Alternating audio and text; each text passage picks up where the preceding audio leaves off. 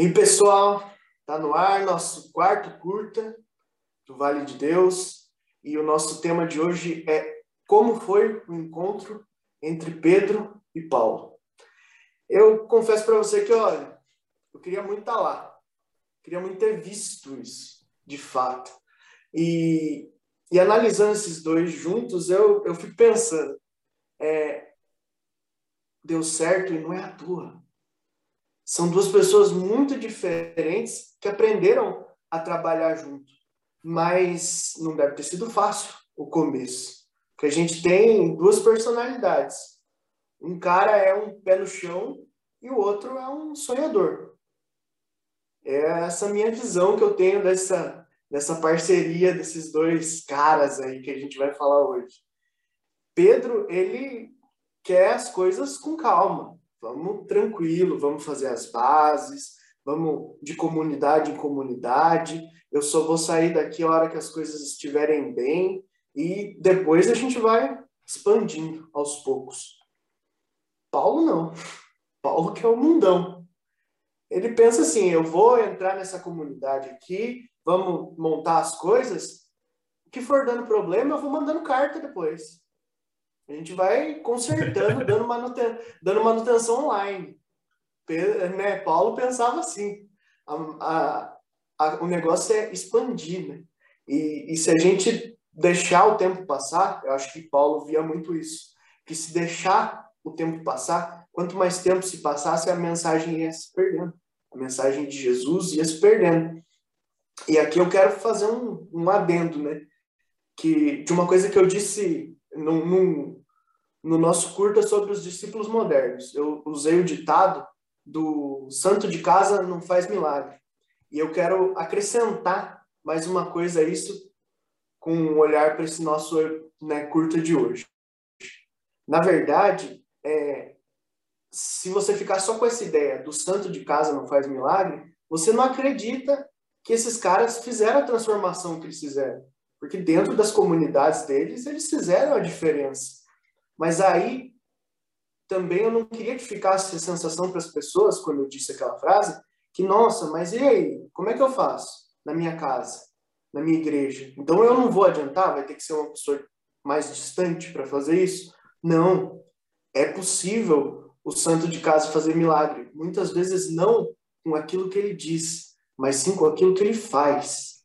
Então, Pedro e Paulo converteram as comunidades em que eles estavam pelo exemplo. Os caras deviam ser absurdo, assim, de transbordar o Espírito Santo.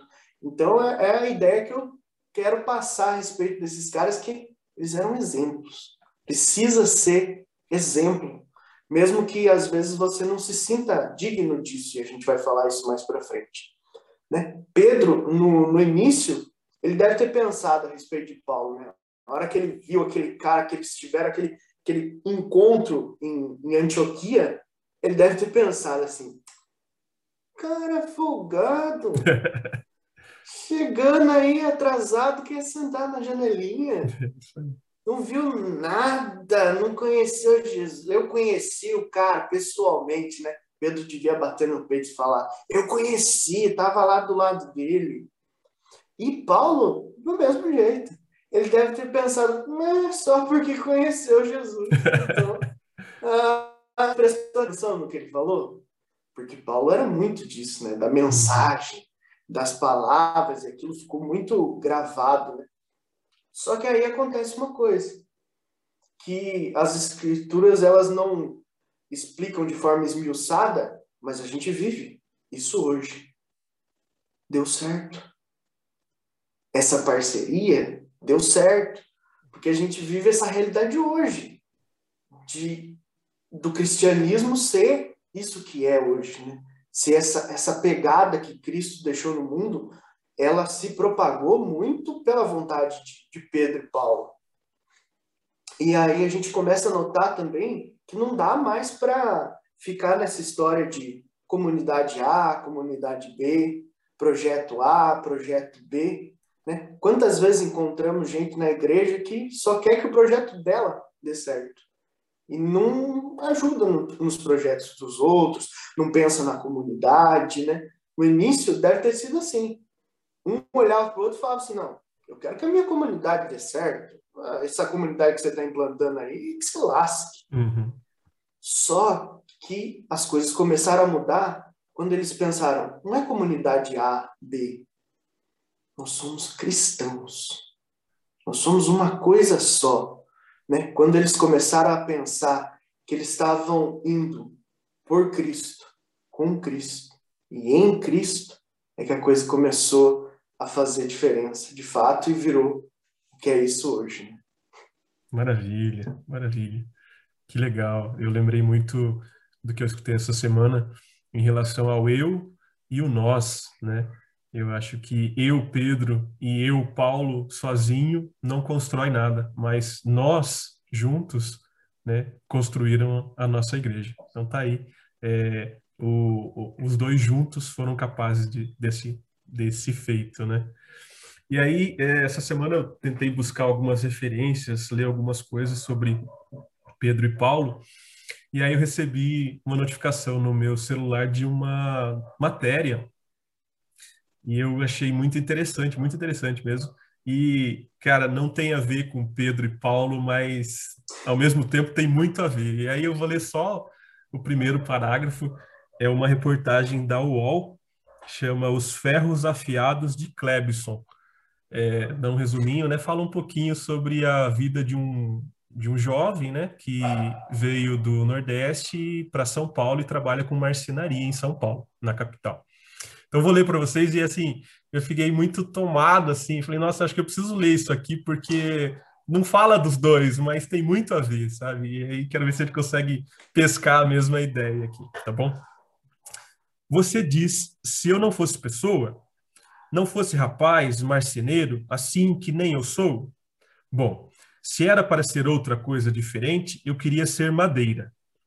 Um cumaru igual ao pai da gente, forte, firme, mais duro que pedra. Nada destrói, nem chuva, nem vento, nem sol, nem terra, nem cupim, nem cachaça. Cumuru, cumaru, usa em estrutura, construção, assoalho, beira de piscina, sustentação. Mas se tiver prática e paciência, dá móvel também. Uma mesa de ripa de cumaru vai a vida todinha e ainda chega nos filhos e netos. Não, para ser Kumaru falta muito. Preciso endurecer, ficar mais rígido. Ainda sou, ainda sou uma emburana. Acho que. Conhece emburana? Chama emburana no norte. Aqui no sul vocês nomeiam cerejeira. Madeira molezinha, de casca fina, perfumada. Boa para fazer santo, canoa de brinquedo, cama, armário. Você molda como quer. Só uma faquinha dá conta. O melhor dela é que ela é igual na inteireza toda, sempre lisinha, não muda de cor, do miolo para a beira. Uniforme, como se diz. E mesmo molezinha é bem resistente. Mas é difícil ser emburana nesses lados. Eu vi só uma vez. Um dia apareceu uma viga para nós e o cliente achou esquisito que eu abracei ela. O meu abra... Mas eu abraço madeira. Abraço para sentir ela o peso, o perfume, a lisura, as trincas. Quando abracei a Emburana, veio aquele cheirinho doce e lembrei da nossa mãe. É só o comecinho mesmo. E aí, cara, eu, eu assim, pesquei aí uma, uma situação, uma, uma semelhança, né?